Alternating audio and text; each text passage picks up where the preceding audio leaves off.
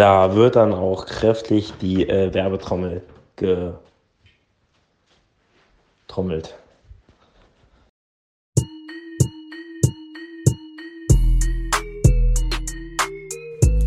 Hallo und herzlich willkommen an alle da draußen. Es ist eine neue Woche. Es ist eine neue Folge Korbgequatsche. Und das, was ihr gerade gehört habt, war Michaels unfassbarer Take oder seine, seine Einstellung, mit der wir jetzt in die kommenden Wochen gehen. Denn, Michael, wir haben jetzt Instagram. Wir sind im 21. Jahrhundert angekommen. Wir ähm, schmeißen die Werbetrommel an. Wir werden Deals ohne Ende ans Land, an Land ziehen und FollowerInnen sammeln bis zum geht nicht mehr. Genau, und ja, ich, wie gesagt, habe ihn gerade schon angesprochen. Ich komme hier natürlich wieder mit dem schönsten, besten und tollsten Basketballliebhaber Deutschlands. Äh, ich freue mich natürlich umso mehr, jetzt wieder mit ihm reden zu können. Wir hatten eine zwei Wochen Pause, weil ich letzte Woche verkackt habe. Deswegen umso mehr. Ähm, Michel, wie geht's dir denn? Mir geht's sehr gut. Ähm, kurze Woche, diese Woche, muss man sagen. Ähm, ja, stimmt, wir nehmen am Mittwoch natürlich. auf. Sorry, wollte ich nur ja. mal reinschmeißen. Wir nehmen ja am Mittwoch, den 17.05. auf. Deswegen ist eigentlich ist die Woche heute vorbei. Für mich hat sie gar nicht die, angefangen, aber sie ist eigentlich kriegt, vorbei, ja.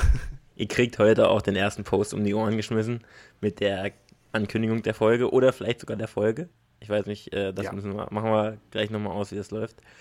Ähm, da könnt ihr euch drauf gefasst machen. Und äh, ja, ich denke, jetzt wird eine Content-Offensive von uns kommen.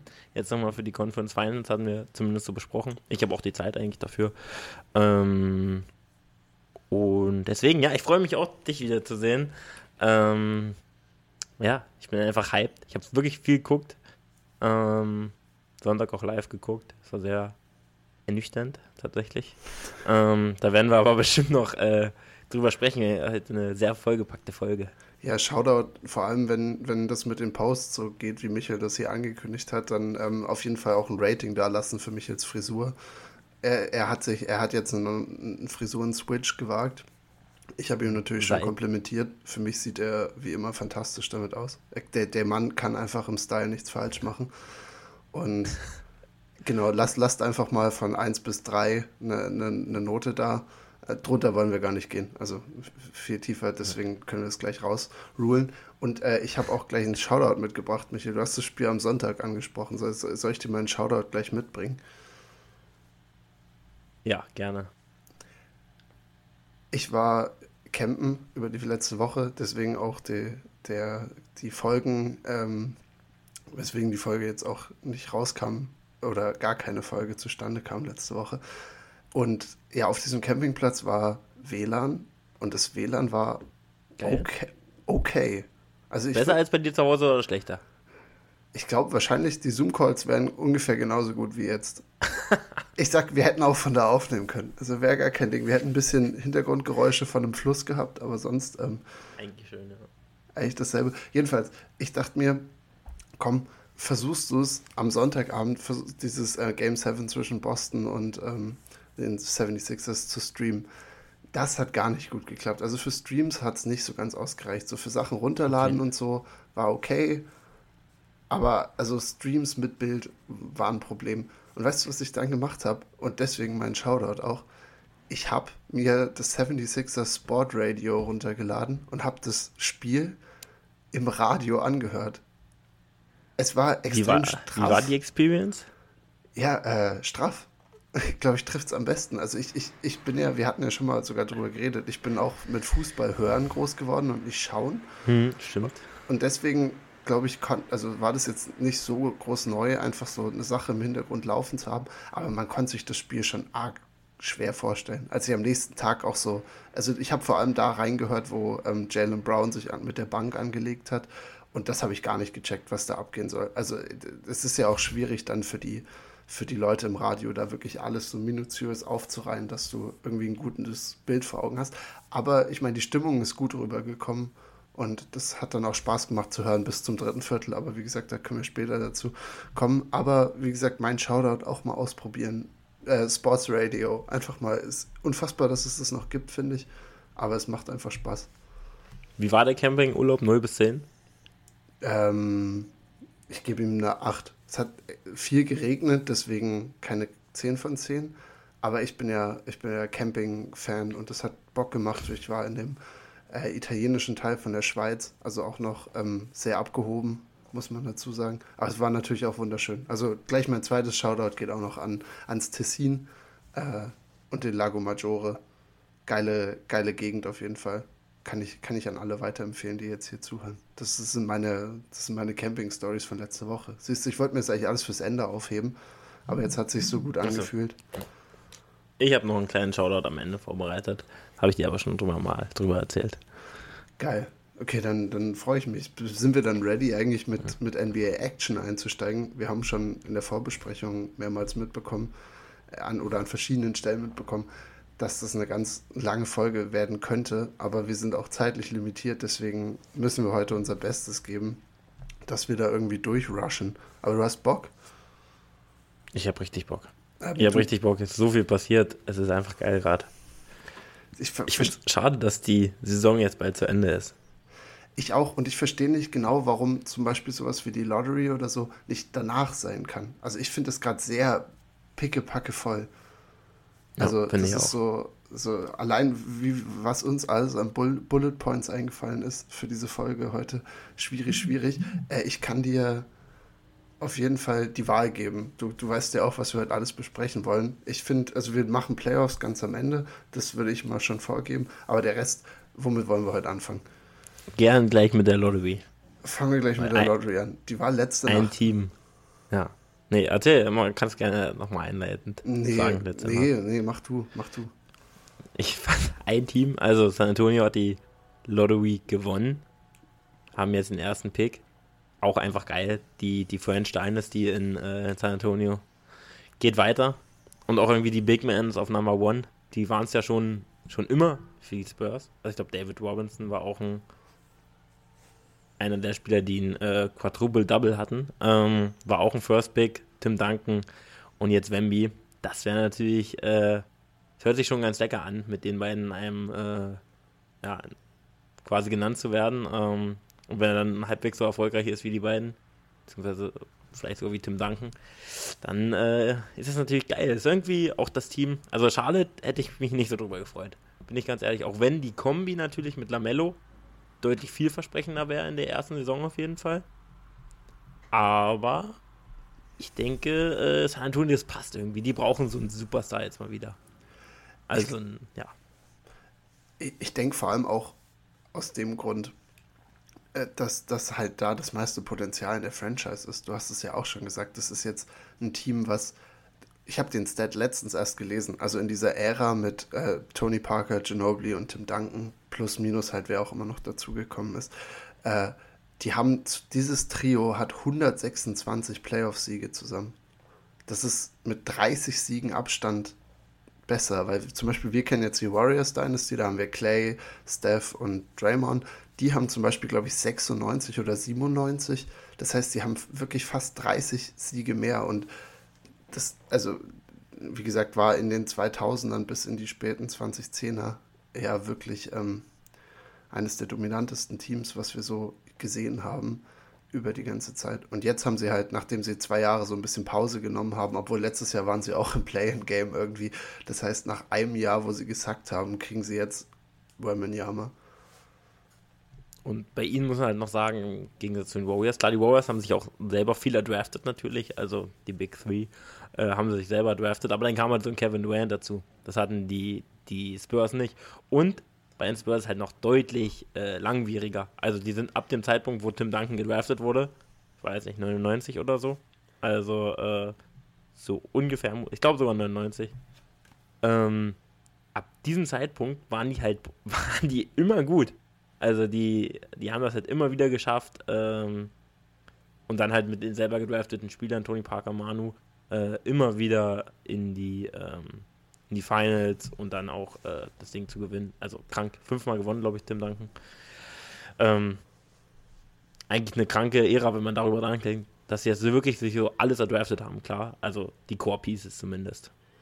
Und vor allem, also Tim Duncan übrigens 97 sogar gedraftet. Krass. Oh. Hat, wusste ja. ich auch nicht. Ich hätte jetzt auch auf 99 getippt.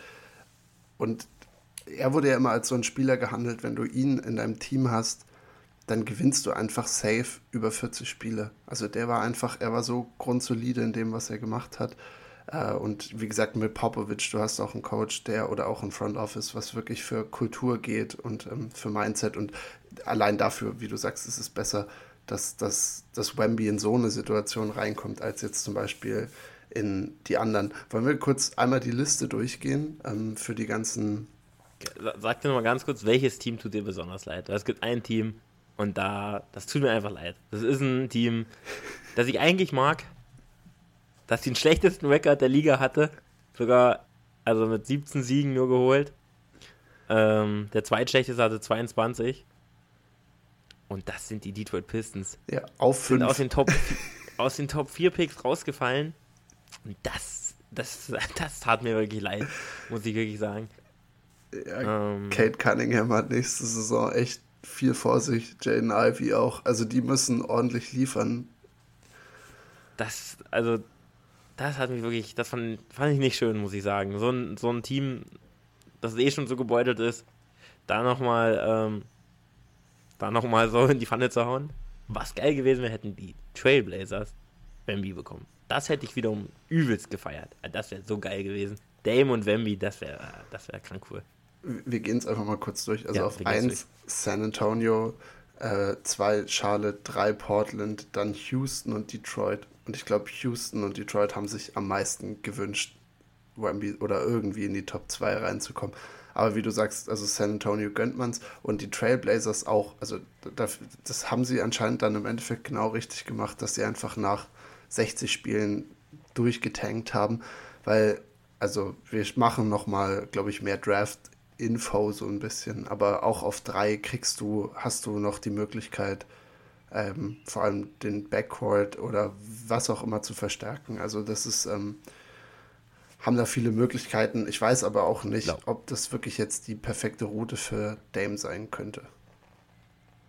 Äh, also ich glaube, ähm, sind halt viele Flügel auch noch so oder große, ja. längere Spieler, die auch verteidigen können. Also der eine Small Forward, ich habe gerade nachgeguckt, Brandon Miller ähm, ja. heißt der. So, glaube ich, der dritte im Bunde mit äh, Scoot und ähm, Wemby.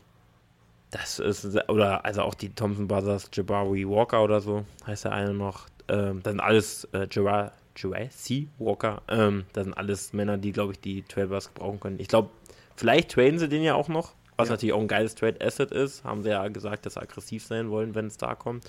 Und da ist so ein dritter Pick natürlich nochmal deutlich mehr wert als so ein fünfter oder sechster, was sie hätten haben können.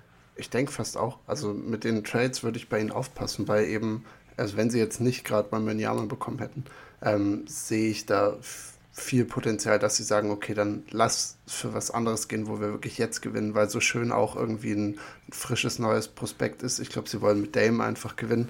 Wenn wir den Rest von der Top 10 noch durchgehen, auf 6 die Magic, warum nicht? Dann Pacers, Wizards, äh, Utah und die Mavs auf 10.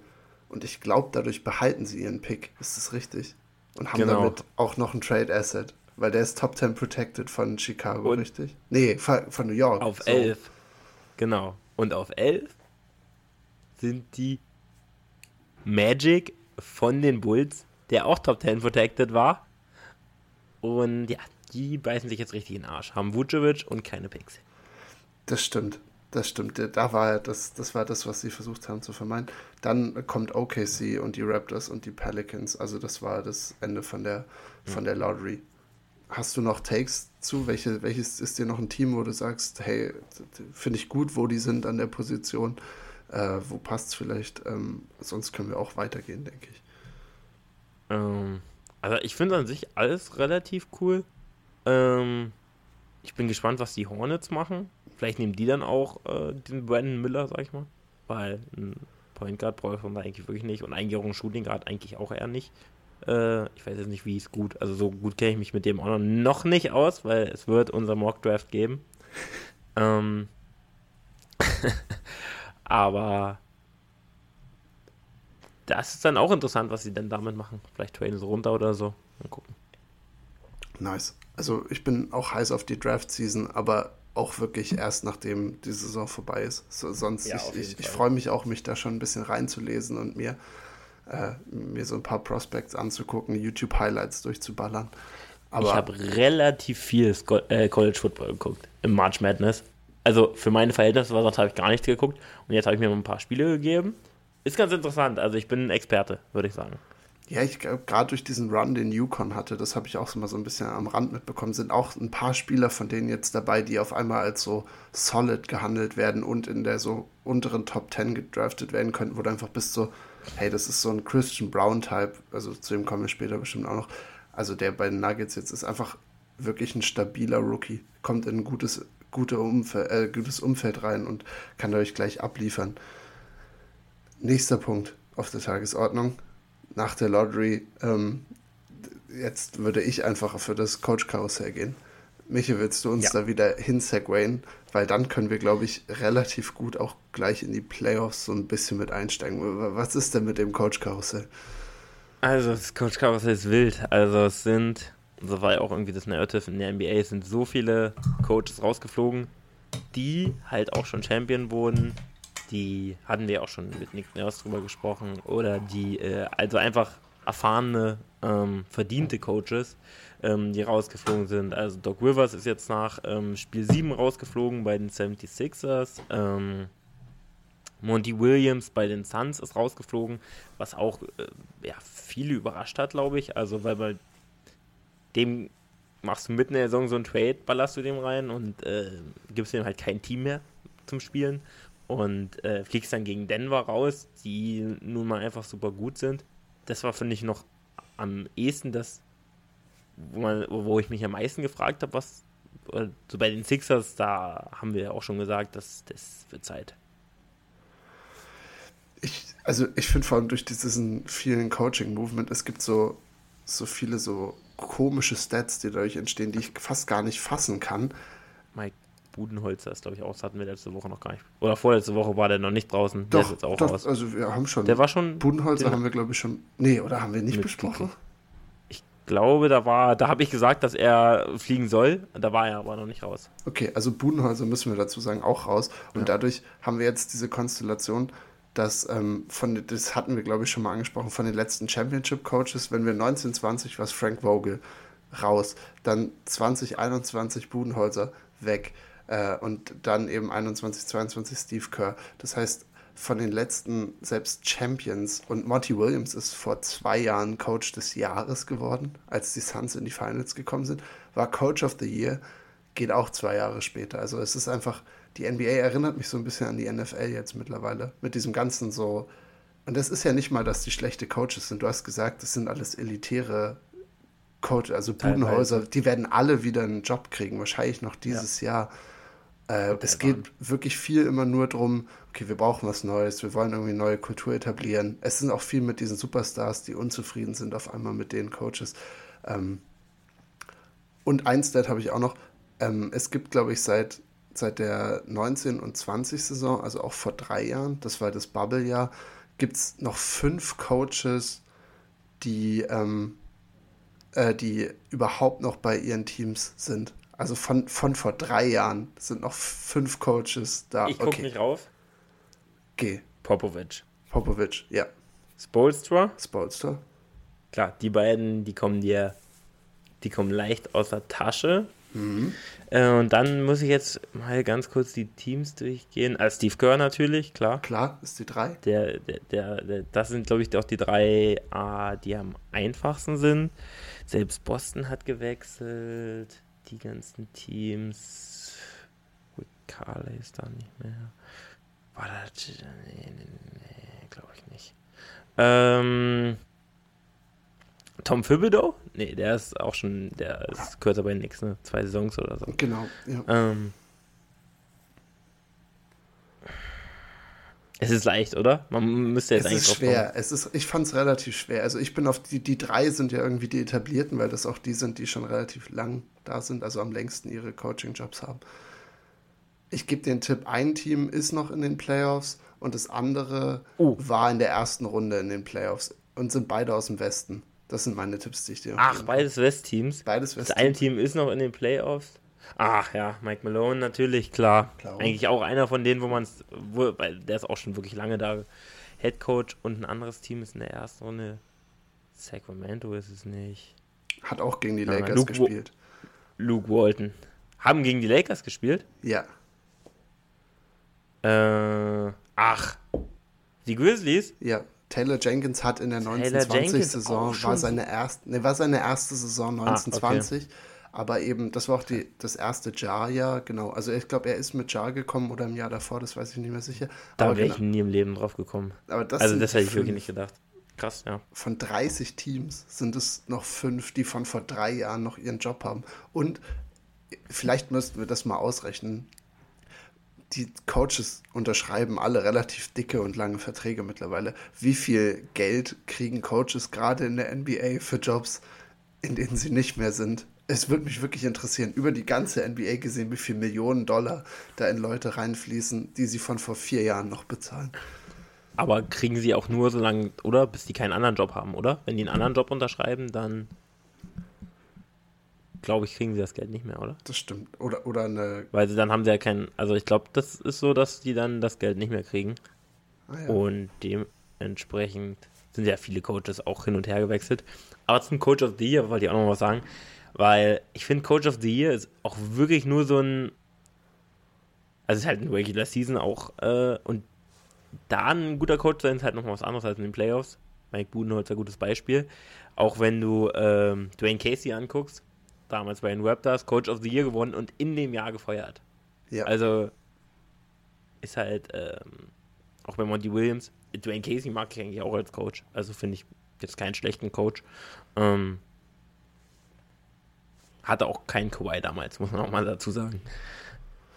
Ist, ist vielleicht, finde ich, immer auch mal so eine philosophische Debatte für die Offseason, weil man, ich finde, jetzt auch merkt, weil wir gucken jetzt schon seit einem Monat fast Playoff Basketball, wie krass unterschiedlich der Basketball ist in Playoffs und Regular Season. Du hast auf einmal Sachen in der Regular Season, einfach weil so viele Spiele sind, die einfach so dahin fließen und gut funktionieren mit Teams. Und in Playoffs hast du halt sieben Spiele Zeit, dich genau auf die Stärken von anderen Teams einzuschießen. Und wie du sagst, dann ist es auch für Coaches, ist es ganz anders, ein Team irgendwie bei der Stange zu halten für 82 Spiele, versus dann wirklich das, was bei Budenhäuser und auch bei, bei, ähm, bei äh, äh oh, jetzt habe ich einen Blackout, äh, bei, bei Doc Brown immer wieder ein Doc Pro Rivers. Doc Rivers, Genau, das meine ich.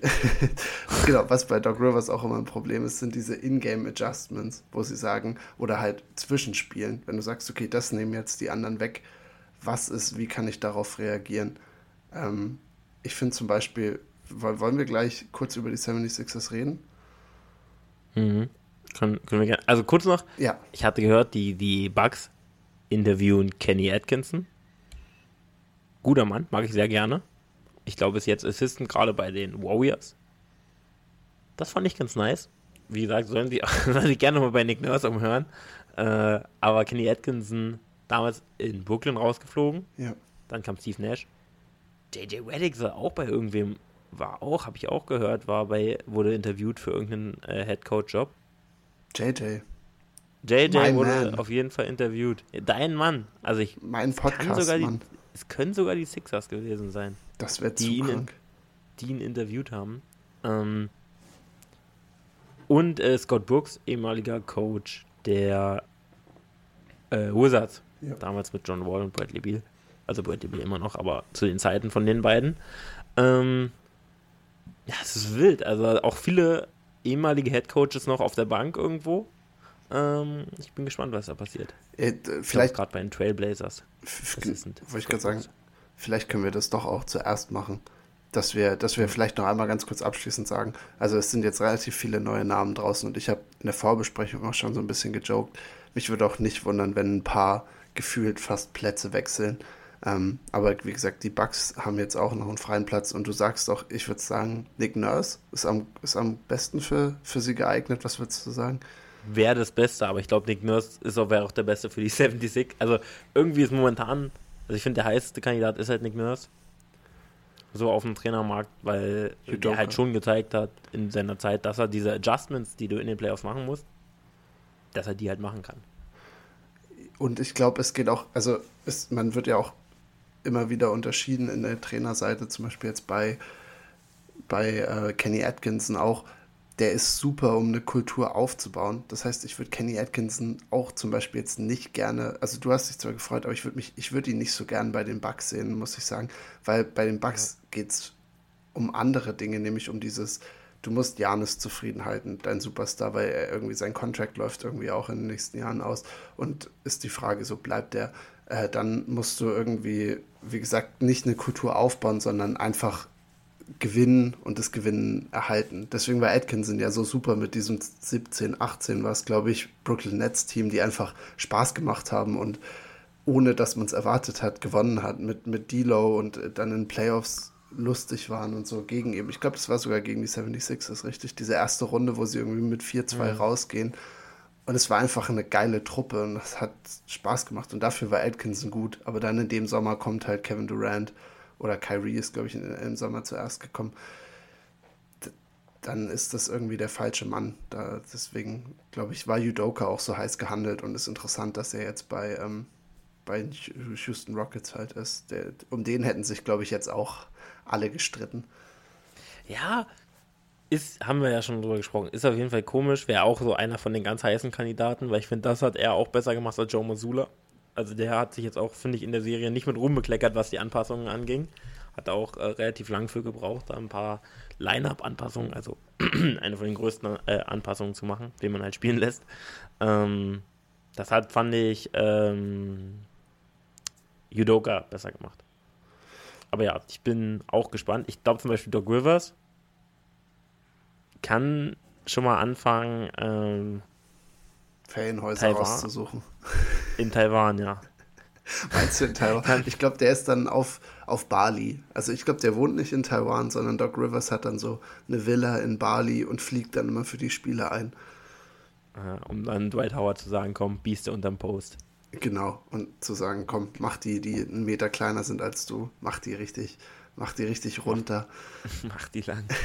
ja, es gibt auch so ein Video, da ist so ein Center, der ist irgendwie 7,5 oder so gegen den spielt Dwight dann. Aber Dwight hat ihn trotzdem. Äh, ja. ja. Über, spielt in Taiwan. über Dwight müssen wir, glaube ich, gleich nochmal reden. Wir sind fast da, ja. dass wir die, die Playoff-Exits uns nochmal ein bisschen genauer anschauen aus der zweiten Runde. Ich wollte noch einen Namen reinbringen, der vielleicht gar nicht so richtig jetzt einem in den Sinn kommt, aber der immer wieder, und ich, ich habe das auch nur gestern Abend in einem Podcast von einem Insider, also Insider in Anführungsstrichen gehört, Tai Lu wird wird hart interviewt und Leute lassen, glaube ich, seine Telefonleitung gerade nicht ruhig. Die haben Bock auf Tyloo, weil, wie gesagt, die ganze Situation bei den Clippers ist einfach so deprimierend, wie es nur ungefähr geht. Äh, du, du weißt einfach nicht, wie es weitergeht. Du merkst mittlerweile, okay, wofür haben wir uns da eingetragen mit, mit Kawhi? Wie, wohin soll das überhaupt noch gehen? Jetzt haben wir diesen Coach auch noch, der, der eben eigentlich perfekt für das Team wäre, aber eben eigentlich nicht für die Situation. Also ich glaube, Tai Lu wäre auch interessant. Ja. Zu den Bugs. Klar. Oder den Suns. Also ich. Bin nicht der allergrößte Tai Lu-Fan. Ja, soll es in Suns gehen. Soll es in Suns gehen. Ja, dann wirst du dich wundern, wenn sie ein Championship nächstes Jahr haben. Ich glaube, ich finde Tai Lu ist, gehört für mich irgendwie zu diesen Championship-Coaches. Ist wirklich gut mit den Stars. Ähm, kann, wie gesagt, holt irgendwie komische Sachen aus allem raus, ist sehr flexibel also der hat aus diesem Clippers-Team, äh, die, die, hätten auch genauso gut um einiges beschissener sein können. Also auch dann, auch dann in der Serie und so. Also ich finde, er, Tai Lu ist einfach sehr experimentell und, und ist dadurch auch irgendwie flexibler. Also für mich gehört er irgendwie gerade zu den, jetzt vielleicht nach Kerr, Spolstra und so, gehört er wirklich in die Top 5 zu den Coaches gerade. Top 5? Top 5. Jetzt gerade würde ich Tai Lu auf jeden Fall mit dabei sein. Okay, wer, wer ist deine Top 5? Spolstra, Spolstra. Die sind ja. klar drüber. Popovic. Okay. Rein als Coach. Ja, rein, rein als, als, Coach. Coach ja. Auf jeden Fall besser. Also auch jetzt, auch wenn du den jetzt in ein anderes Team packen würdest, wäre ja. der auf jeden Fall besser. Mhm. Das, die drei sind auf jeden Fall safe. Und dann Nick Nurse. Nick Nurse, okay. Den finde also finde ich zumindest deutlich besser. Finde ich aber vergleichbar. also die beiden haben vergleichbar. Oh, nee, da, also da finde ich, da finde ich Nurse deutlich. Also da mag ich Nurse deutlich lieber. Okay. Ich gebe dir einen Punkt, aber ähm, ist okay. Und dann jetzt eine kleine, um eine Batterie von Trainern zu nennen, Mike Brown. Hat aber bisher auch nur ein Jahr gezeigt. Also Mike Malone. Mike Malone, von mir aus würde ich noch eher mitzählen, ja.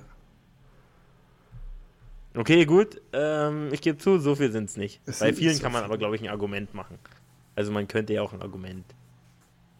Gut, für Tom Thibodeau vielleicht nicht. Nee. da gebe ich dir recht, da gebe ich dir recht. Aber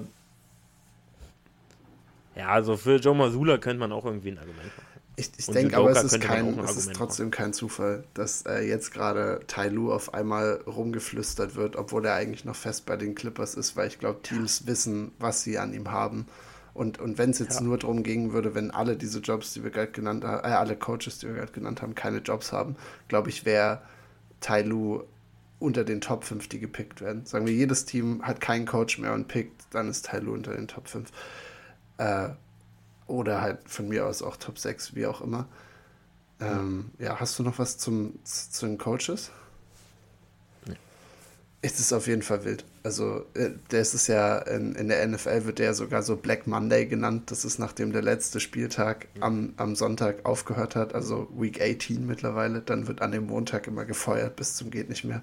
Und dadurch, dass die NBA in den Playoffs ist, ja, zweite Runde der Playoffs scheint, ähm, scheint vielleicht der neue Black Monday zu werden, dass sie einfach äh, da die Leute raushauen. Gehen wir dann auch mal rein in die Playoffs. Und ähm, genau, vielleicht bevor wir einfach jetzt zu den Conference Finals kommen, haben wir gesagt, erstmal die Teams, die rausgeflogen sind, kurz mal durchgehen, ähm, woran hat es gelegen, vielleicht mal kurz klären, aber sonst auch, wo geht es vor allem hin, denke ich. Das wären für mich so die Fragen. Bist du da der Chor? Gerne, gerne, gerne. Bei welchem Team willst du denn anfangen? Ich glaube, wir haben so viel über die 76ers jetzt geredet, schon so ein bisschen. Äh, hast, du, hast du Lust? Äh, sind ausgeschieden nach sieben Spielen gegen die Boston Celtics. Ja, ähm, ja und ich, ich habe schon von dem Game 7 ein bisschen geredet. Du hast es auch mal kurz angesprochen. Du kannst ja mal kurz zusammenfassen, worum es, also, also keine Ahnung, wie sie von 3-2 vorne nach Spiel 5 so zusammengebrochen sind, dass sie wieder äh, 4-3 im Endeffekt das Gewinnen, äh, verlieren. Und es ist die vierte 3-2-Führung, die Doc Rivers weggehauen hat und noch dreimal mit 3-1 vorne. Also siebenmal insgesamt, wo Doc Rivers 3 zu 2 vorne lag in irgendeiner Serie, in irgendeinem Punkt und trotzdem nicht gewonnen hat. also nach der Halbzeit, im Game 7 waren sie nach, in der Halbzeit waren sie noch drei hinten. Also enges Spiel. Und so war es auch. Also haben teilweise auch geführt. Äh, aus dem ersten Viertel haben sie besser gespielt, auch als die Celtics. Und äh, da hat auch Jason Tatum noch wenig Punkte. Aber Jason Tatum geht dann aus dem Spiel mit 51 Punkten. Und das ist natürlich böse. Wir hatten auch nur, und das ist eigentlich auch kriminell, im dritten Quarter 10 Punkte gescored, die 76ers. Da lief gar nichts zusammen bei denen. Ähm, also das würde ich als den ersten Grund nehmen, dass sie schlecht gespielt haben in dem Game 7, war aus zweiter Halbzeit und Jason Tatum halt dann einfach wirklich alles getroffen hat. Also wenn der nicht so pervers trifft, dann ähm, sieht es auch anders aus.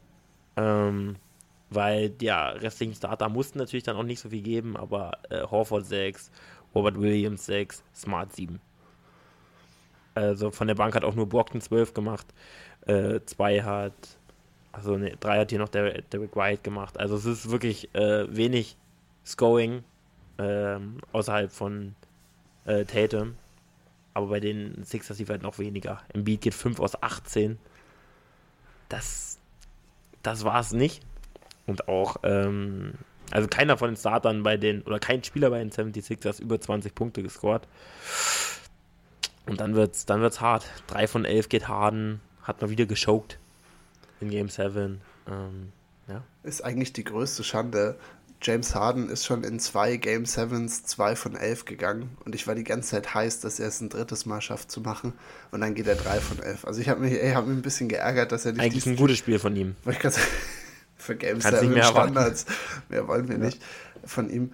Ähm, und ich glaube, das irgendwie das Kernproblem, was sie dann in 6 und 7 nicht wegbekommen haben, war ich weiß nicht, ich habe irgendwie so zwei Sachen im Kopf. Das erste, dass die, also die Celtics haben Robert Williams gestellt. Sind dieses Too Big Lineup gefahren mit Al Horford und Robert Williams. und haben dadurch gesagt, okay, wir haben diesen Roamer, also die haben Williams dann auf PJ Tucker in der Verteidigung gestellt und das hieß halt, Robert Williams steht unterm Korb und egal wann immer Harden und Embiid ihr Pick and Roll versuchen, ist er da und challenged alles am Ring, ähm, macht es also immer schwer und hat dann im Prinzip einfach gesagt, okay, Tucker ist jedes Mal frei in der Ecke, passt zu ihm, lass den werfen, der hat in der ganzen Serie noch nicht geworfen und Tucker ist dann, glaube ich, auch, war, war er fast Topscorer nach Embiid, glaube ich, zwar hat er 17 aufgelegt im, im letzten Spiel. Ähm, also sie haben ihn dann hin und wieder gefunden, aber das ist natürlich jetzt eher auch alles nur spaßig gemeint. Ich fand, das war was, womit die 76ers nicht richtig umgehen konnten. Also nachdem Harden ja. und Embiid raus sind, und ich meine, es war deren dominanter Spielzug, so das war deren Offense in großen Teilen. Und das haben, haben die Celtics gut weggenommen. Ja auch wenig gelaufen in dem Spiel, fand ich. Also, äh, in so. Die haben ja.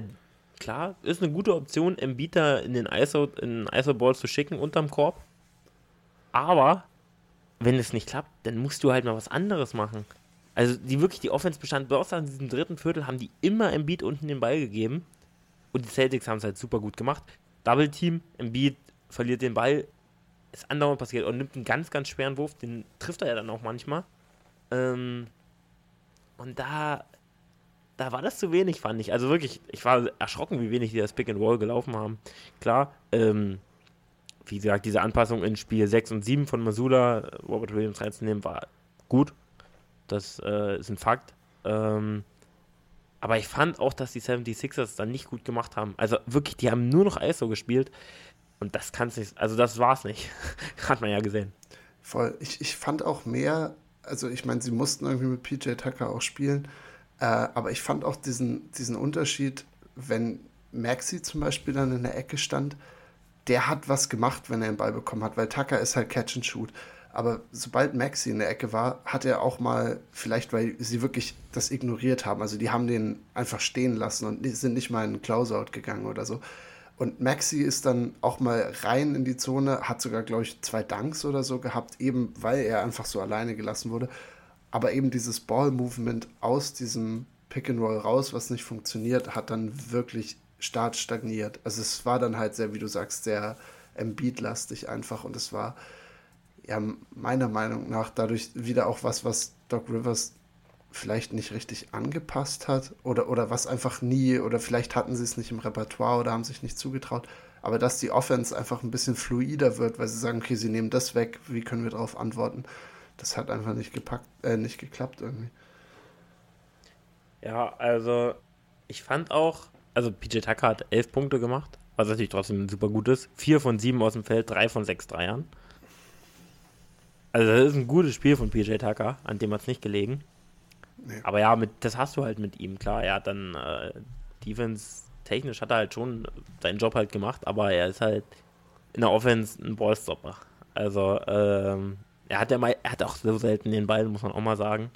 Äh, aber den passt er dann halt entweder ab oder nimmt den Wurf. Er attackiert jetzt nicht. Äh, da macht er halt gar nichts.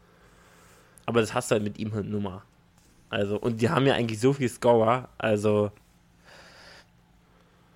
wenn du das restliche Team anguckst, die sind ja eigentlich alles prädestinierte Scorer. Also Harden, Maxi, Harris hat eigentlich nur diesen einen Job. Ja. Den macht er nicht gut. Äh, und ich verstehe da auch Jimmy Butler, wenn er sagt, äh, hast du das mitgekriegt? Er hat sich halt äh, ja, darüber beschwert, dass sie ihn quasi, Tobias Harris over me. Ähm, das war letztes Jahr, nachdem die Heat die 76ers auch ganz schön gefickt haben. Ja. Dieses Jahr auch, also nach den Playoffs dieses Jahr auch, oder? Ja, oder stimmt, er hat das wieder gesagt, ja. Äh, was ja aber auch, also aber Tobias Harris macht nicht mal diesen Job gut. Und dann hast du noch im Beat den, den ähm, Scoring-Leader.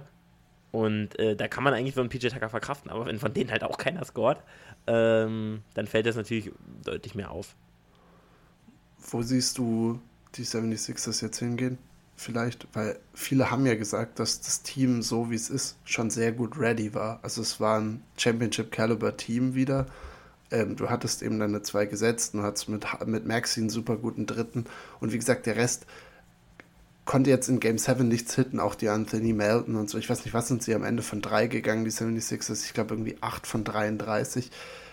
Ach, von 37. Von 37 Prozent. Also da, dann wird eh alles schwer, weil dann, wie gesagt, dann lässt du die Celtics auch einfach da in der Zone parken und dann kann Embiid, wie gesagt, auch nicht mehr so viel anrichten. Ähm, aber wo siehst du jetzt die 76ers hingehen? Gibt jetzt, wie gesagt, Doc Rivers haben sie, haben sie rausgehauen. Ähm, und es war irgendwie klar, weil Embiid halten sie wahrscheinlich. Aber was, was, was passiert noch? Was würdest du ihnen empfehlen? Du bist jetzt General Manager. Was machst du? Ich würde, das hätte ich auch schon vorher geguckt, äh, ob ich irgendwie Tobias Harris traden kann. Äh, ich bin wirklich kein großer Tobias Harris-Fan. Verdient 37 Millionen. 37,6 Millionen. Also, das ist Legal Robbery. Also, das ist wirklich Diebstahl, was er macht. Ähm, also, das ist ein kranker Vertrag. Also, ich hatte auch am Sonntag überlegt gehabt, wie viel er verdient. Ich dachte auch so 33. Also, 37 ist das ist verrückt. Ähm, für ineffiziente 15 Punkte oder so. ähm, das würde ich machen. Da wird man aber nichts finden. Deswegen muss man ihn vermutlich behalten. Also du wirst nichts für ihn kriegen momentan. Ähm, weil er defensiv auch einen, einen Scheiß manchmal macht. Also ganz kriminell. Äh, obwohl er einen guten Körper hat. Also ist er jetzt nicht kein kurzer Spieler. Ähm, ja, aber dann würde ich probieren, James Harden zu halten. Ich glaube, das wird aber nicht. Meinst du, Harden, also, Harden macht. Harden Houston. geht zurück die, zu den Stripclubs in Houston auf jeden Fall. Bin ich mir relativ sicher. Also würde ich sagen. Und No Tax. Glaub, Texas hat äh, No, no ja. Tax. Schön die, die 45 Millionen äh, glaub, unversteuert. Dem, dem, klar, wenn er jetzt sagen würde für die Legacy, weil er ist ja einer der besten Shooting Guards of all time, also muss man auf jeden Fall, glaube ich, in die Top 5 sogar packen, weil er ist einfach ein krank guter Spieler auch gewesen ähm, und hat sich auch angepasst über die Karriere. Aber ich glaube, dem ist dieser Titel auch nicht so wichtig irgendwie. Also klar, ich würde sich bestimmt drüber freuen, wenn er einen Titel gewinnt, aber ich glaube, dem ist es wichtiger, dann äh, ein geiles Leben zu haben. Er ist, er ist ja auch kein Title-Player. Wir haben ihn jetzt gesehen, in Houston war er Nummer 1 Option und also es ging darum, mit ihm einen Titel zu gewinnen. Jetzt in Philly ist er die zweite Option auch da ist es schwierig. Ich glaube, du kannst mit James Harden ist es verdammt schwer, einen Titel zu gewinnen, weil er, wie gesagt, aber dieses Game 7 Pedigree hat. Äh, aber ja, wie gesagt, er legt in dieser Serie auch zweimal 40 Punkte auf und ist der Grund, warum sie überhaupt noch drin sind. Aber er kann halt nicht zweimal 40 auflegen und dann die ineffizientesten, weiß ich nicht, 11 bis 15 Punkte, die, die es gibt. Also es ist so, es ist so nervenaufreibend bei ihm, weil er kann in den Spielen, wo er schlecht ist, nur noch an die, an die, Freiwurflinie gehen. Also das ist das Einzige, was er noch hinkriegt, Faust zu ziehen und das ist schwierig. Neun Punkte hat er gemacht. Aber ähm, ich finde zum Beispiel auch, dass dann, ähm, also er war ja aber auch oft nah dran. Also er war so in dem Jahr, wo die Warriors da gewonnen haben, haben die sie in sieben gebracht. Ich denke, die hätten die Cavs auch besiegt. Ähm, wenn Chris Paul hat sich verletzt. Also es ist auch viel was wäre wenn, weil hätte er damals einen Titel gewonnen, dann, dann würde man ja jetzt völlig anders auf James Harden gucken. Und vermutlich eher die Schuld bei Embiid suchen. Ähm, der, die, der aber wiederum die Schuld auf jeden Fall bei seinen Mitspielern gesucht hat. Müssen wir, glaube ich, auch nochmal drüber reden. Äh, ja, also die Spieler müssen einfach besser spielen. Und das ist ein Fakt. Das hat er gesagt und ich finde es eigentlich schade, weil ähm, auch, also du bist der MVP, du bist der beste Spieler und ich finde, an der Stelle musst du dann einfach sagen, es lag, auch wenn du es nicht denkst, aber nur für die Medien, es lag an mir, ich muss mehr Verantwortung zeigen. Ich meine, er geht 5 von 18 in einem Closeout-Game. Er kann von sich selber dann nicht sagen, und was hat er, vier Turnover noch oben drauf? Er kann von sich nicht sagen, dass er das Team hier irgendwo hin gecarried hat, sondern auch in Game 6, da wo, der hat genau das Gegenteil gemacht, was Jason Tatum. Jason Tatum geht in Game 6, spielt er überhaupt nicht und nur die letzten vier Minuten. In den letzten vier Minuten hat Embiid nicht einen Korbwurf probiert. Und im ganzen Game 7 dreht Tatum auf und macht 51 und Embiid macht 13 mit 5 von 18 aus dem Feld oder so. Also es ist einfach, es ist bei Embiid einfach äh, zum Kotzen. Also fand ich jetzt fast. Also es, hat mich wirklich ein bisschen geärgert, wie er, äh, wie er dann auf alle anderen zeigt. Und das ist ja auch gut so. Es war ja ein Team, ein Team, was verloren hat und nicht nur er. Aber in dem Moment musst du sagen, hey, ich, ähm, das war, es, es, es, es war auch meiner. Ich habe jetzt heute nicht geliefert. Das erwartest du von dem Superstar. Da sind sie da. Also äh, im Endeffekt, klar, Basketball ist ein Teamsport, aber es ist jetzt nicht wie im Football, wo elf Mann auf dem Feld stehen. Oder bin ich blöd, zehn oder elf? ähm, kann man gleich noch nachrechnen. Aber ähm, auf jeden Fall ist das halt ein Sport, wo eine Person halt so einen riesen Unterschied macht. Ähm, Im Gegensatz zu, zu solchen Sportarten halt, wo es wirklich viel darauf ankommt, was da für Leute um dich herum sind. Aber so als ein Spieler im Basketball kannst du halt so einen riesen Unterschied machen, weil stell dir mal vor, Embiid geht da für 40. Äh, dann gewinnt das Spiel, vermutlich. Also, das ist dann deine, also im Endeffekt ist es dann seine Schuld. Die Schuld wird immer bei den Superstars gesucht, weil die im Endeffekt das Team tragen müssen. Die die Verantwortung auch haben, haben wollen auch. Ähm, und da fand ich das auch ein bisschen schwach, muss ich sagen. Weil er hatte ja schon mal so ein, also so ein Statement gebracht, dass die Spieler sich mal anstrengen sollen. Oder äh, Step Up. Ähm, und das fand ich auch nicht nice, muss ich ganz ehrlich sagen. Also es ist ja, bin, auch gespannt, wie es da weitergeht. Wie gesagt, Embiid wird wahrscheinlich gehalten werden, aber auch bei ihm jetzt die Frage, er ist jetzt das zehnte Jahr in der Liga, er hat jetzt sein MVP gewonnen und ist trotzdem immer noch über die zweite Runde von Playoffs raus. Auch da wieder wie bei James Harden. Es ist immer eng. Er ist jetzt nicht, dass er sich komplett zusammenfaltet in der Postseason. Äh, aber auch er, wie gesagt, hat letzte Woche Spiel was welche Spiele waren es, 4 und 5 oder 5 und 6, legt er auch Back-to-Back -back 30 auf. Du denkst, okay, krass, er war zwar verletzt, aber jetzt, jetzt geht es auf einmal wieder ab und dann, wie gesagt, Spiel 6 und Spiel 7, vor allem in den Minuten, wo es drauf ankommt, dann wieder gar nicht. Also, ich meine, das ist, äh, ja, hat viel, glaube ich, aber auch mit diesem, mit diesem Turnaround aus Spiel 6 zu tun, dass sie, ähm, dass die Celtics das schlechteste Spiel der Saison spielen und einfach nur durch so ein paar Wundershots von Tatum überhaupt ein Game 7 erzwingen können. Und auch da, wie gesagt, Philly schafft es da auch nicht über 90 zu scoren. Schafft es jetzt wieder nicht über 90 zu scoren. Also einfach im Endeffekt ein bisschen zu wenig. Ähm, ist wenn, zu wenig. Ja, wenn du jetzt, wenn du jetzt nichts mehr zu den 76ers hast, dann können wir schnell noch die anderen Teams, die rausgeflogen sind, abfrühstücken. Ich denke, ein Team, was nicht so lange Besprechung braucht, sind die Knicks. Denke ich auch. Die Knicks haben klar verloren gegen die Heat.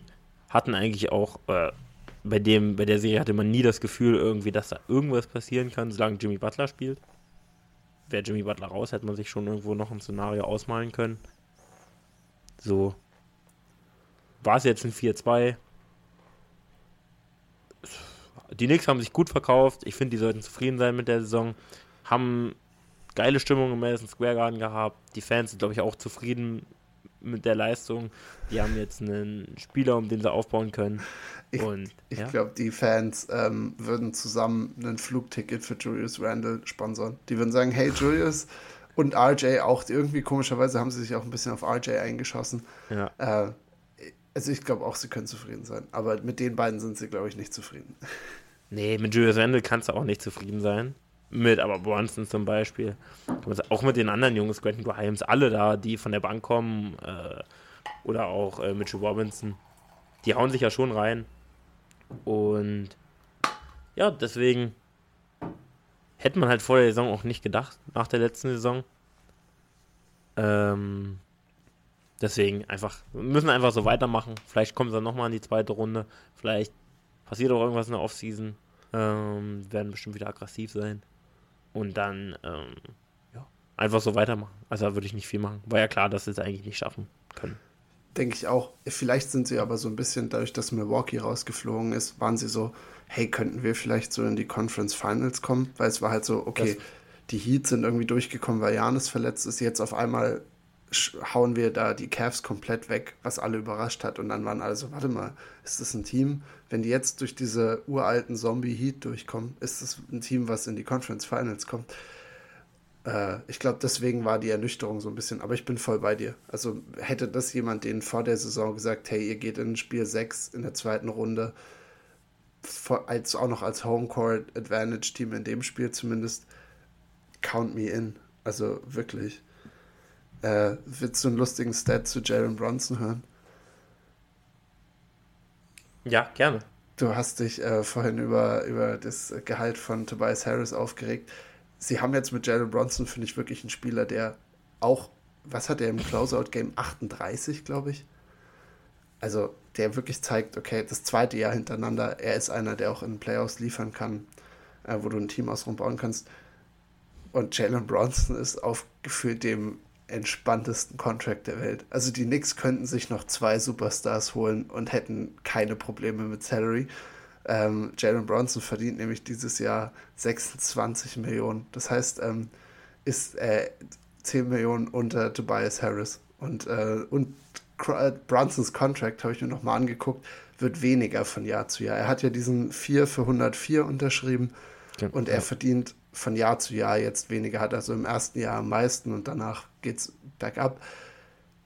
Was für ein Vertrag. Da haben die Knicks wirklich ähm, jetzt allen Freiraum, den sie haben wollen. Mit einer Teamoption in 25, 26 für knapp unter 25 Millionen. Also das schmeckt. Das, das ist ein geiler ist Vertrag. wirklich lecker. Das ist ein Top-Vertrag, muss man einfach sagen. Das ist gut für die Knicks. Haben aber auch ja noch einen Spieler, der viel verdient der äh, ja, sich nicht mit äh, Ruhm bekleckert hat. Ich denke auch, ähm, ja, mit Julius Randle, das ist vielleicht eine Entscheidung, die ja. sie treffen müssen. Das wäre für mich das Einzige, weil er hat sich mit seiner Körpersprache etc. in den, der Serie gegen die Heat einfach viel Hate auch von der Öffentlichkeit eingefangen und das glaube ich jetzt Absolut die Frage. Berechtigt auch. Berechtigt, genau. Wie sie damit weiterverfahren, das wäre, glaube ich, das Einzige für, für Julius Randle ähm, was noch offen steht. Aber auch das junge Talent bei den Knicks. Du hast äh, Quickly, der zwar in den Playoffs untergetaucht ist, ich glaube, das ist eine Frage für die Zukunft, ob er so ein Jordan Poole-Type wird oder, oder nicht. Äh, dann hast du Quentin Grimes, der auf einmal der super playable ist. Also, wie gesagt, durch seine Defense etc. Ja, und mit Thibodeau wurde klar outcoached irgendwie von, von Spolstra in der Serie. Aber Thibodeau, glaube ich, trotzdem auch ein Coach, der weiterhin noch gut für das Team ist. Ja, auf jeden Fall. Also, wie er die Jungs entwickelt hat. War ja eigentlich eher immer so ein Minuspunkt bei ihm. Aber ich finde, da hat er auch eine gute Anpassung gemacht. Unterschätzter Trainer in der Liga. Ähm, der auch gut zu den Knicks passt. Julius Wendell passt nicht gut zu ihm und zu den Knicks. Also du hast nicht in Playoffs, weil wenn es bei ihm nicht läuft, dann ist er halt so ein Minusspieler, das ist kriminell. Auch in der Aber Defense dann. Also er kann. Gerade in der Defense, weil er da nicht gar nichts mehr macht. Also er, kann er, gute, er kann ein guter Defender sein. Er war bei den Lakers, mochte ich ihn total als Defender, weil er, er gehasselt ja auch, hat. Genau, er kann so hassen, dieses Rebounding, dieses defensive, offensive Rebounding, das kann er ja komplett geben. Ähm, aber macht er halt einfach nicht. Es ist halt, Ryan Russillo hat gesagt, er hat irgendwann mal angefangen, sich das ganze Spiel 5 und Spiel 6 nochmal anzugucken ähm, und nur auf Julius Randle zu achten. Und er meinte, das ist so die, äh, das war so das Deprimierendste, was er seit langem gesehen hat. Wenn du einfach mal nur eine Zeit lang auf Randle achtest, wann immer was nicht läuft, wie sehr er die Schultern hängen lässt, sein Gesicht. Ich finde, Julius Randle hat auch ein Gesicht, was jedes Mal zeigt, wie sauer er gerade ist und wie angepisst. Und er, ja. er verbreitet, glaube ich, da keine gute Stimmung. Kein Glue Guy. Ah, kein Glue Guy. Ähm, wollen wir in den Westen rübergehen? Wollen wir zum spannendsten Team? Also finde ich auch fast, also gut, die 76ers sind mehr Drama, aber Warriors fliegen gegen die Lakers raus. Also ich keine ja. Ahnung, Michel wirkt äh, weniger enthusiastisch als ich, aber ich finde, also nur die Storylines, die jetzt rauskommen, was machen also die Warriors? Ich frage dich wieder, du bist der GM, wie geht's weiter? Nächste Saison. Was, ich würde alles, ein, alles einreißen. Du kommst, kommst du zu deiner, sind wir, ist schon Zeit für die Taiwan Top 5 oder was? ja, eigentlich wäre dafür Zeit. Ich, ich würde gleich noch in der einen Serie jetzt nämlich noch einen Star, der auf jeden Fall auch in meine Taiwan 5 gehört. Ähm, ja, ich würde Raymond Green einen Arschtritt verpassen. Nee, ich würde Curry zu den Bucks traden. Ähm, Gute Nacht. Dann können wir den, den Rest der NBA kann, kann sich dann schlafen legen. Bis, bis 2025 zumindest. Das wäre so ein schönes Duo. Ähm, aber, ja, ich weiß nicht. Ich, was, was erwartest du von den, von den Warriors. Also ich erwarte eigentlich nicht viel, dass da viel passiert, oder? Ich weiß nicht, ob viel passiert. Aber also ich, ich glaube, die Kern 3 bleibt. Also auch ja, ich, Clay. Ich denke, die werden Green, ja, ja, klar. Die, also die werden Green verlängern. Bin mir sehr sicher. Die müß, müssen, glaube ich, auch, weil, also ich auch Draymond weiß, glaube ich, dass er, also allein die Vorstellung, Draymond irgendwie so bei den Pistons oder irgendwo zu sehen, du hast. Er hat ja noch eine Player Option E, also er kann ja jetzt selber noch entscheiden. Und er macht ja Opt-in. Also er kann ja auch. Ja. Kann ja aber auch sagen, er geht raus und nimmt dann den Vertrag trotzdem von den Warriors. Also, ich, egal was er jetzt macht, das, er wird bei den Warriors bleiben. Da muss er jetzt nicht so ein Schauspiel draus machen.